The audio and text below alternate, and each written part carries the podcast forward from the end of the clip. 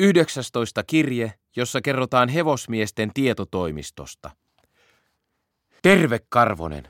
Amalia täti kertoi, että hän on laajentanut urheiluharrastustaan. Hän oli ollut raveissa. Ei hän osallistunut itse kilpailuun kovin paljon, vaan oli suurimman osan ajasta katsomossa. Muistan, kun täti vei minut kerran koiranäyttelyyn. Hän halusi, että osallistuisin siihen, koska hänestä olisi kuulemma ollut mukavaa, jos suvussa olisi ainakin yksi muotovalio. En usko, että täti oli ihan tosissaan.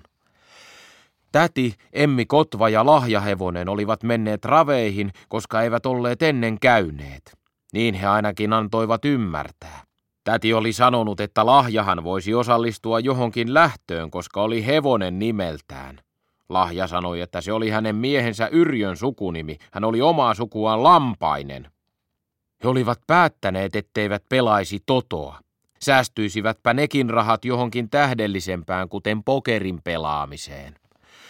Täti oli ostanut käsiohjelman ja he tutkivat sitä katsomossa. Ensimmäisessä lähdössä oli sellaisia hevosia kuin Jolli Jumper, Hero, Bijou ja Hölkky. Täti sanoi, että näistä hevosista ei taida tietää edes hevosmiesten tietotoimisto. Kun lähtöä kuulutettiin, Emmi Kotva sanoi, että hänen piti käväistä puuteroimassa kirsunsa naisten huoneessa. Lahjahevonen sanoi, että hän oli ollut näkevinään tuolla yhden tutun ja kävisi tervehtimessä. Täti sanoi, että hän hakisi kupin kahvia, kun oli alkanut niin kahvihammasproteesia kolottaa. He olivat palaneet takaisin katsomoon juuri kun hevoset läksivät matkaan. Täti oli kannustanut Bijouta, Lahja Heroa ja Emmi Hölkkää. Jolli Jumper oli voittanut turvan mitalla sen lähdön.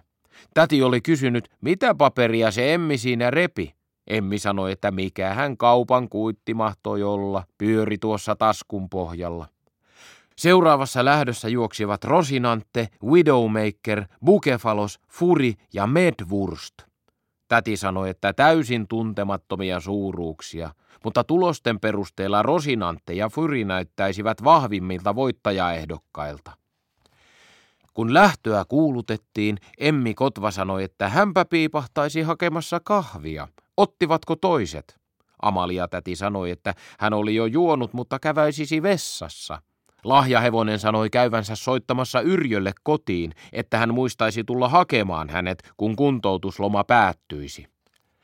Täti oli kannustanut Medvurstia, Lahja Rosinanttea ja Emmi Furia. Lähdön voitti Bukefalos. Täti sanoi paperilappua repiessään, että kaikenlaista silppua kertyi hänelläkin taskuihin, kun ei heittänyt lippuja ja lappuja aikanaan pois. Päälähdössä juoksivat Jordan Ford, Red Bull, Oliver Panis, Jameson Button ja Myrsky Tuuli.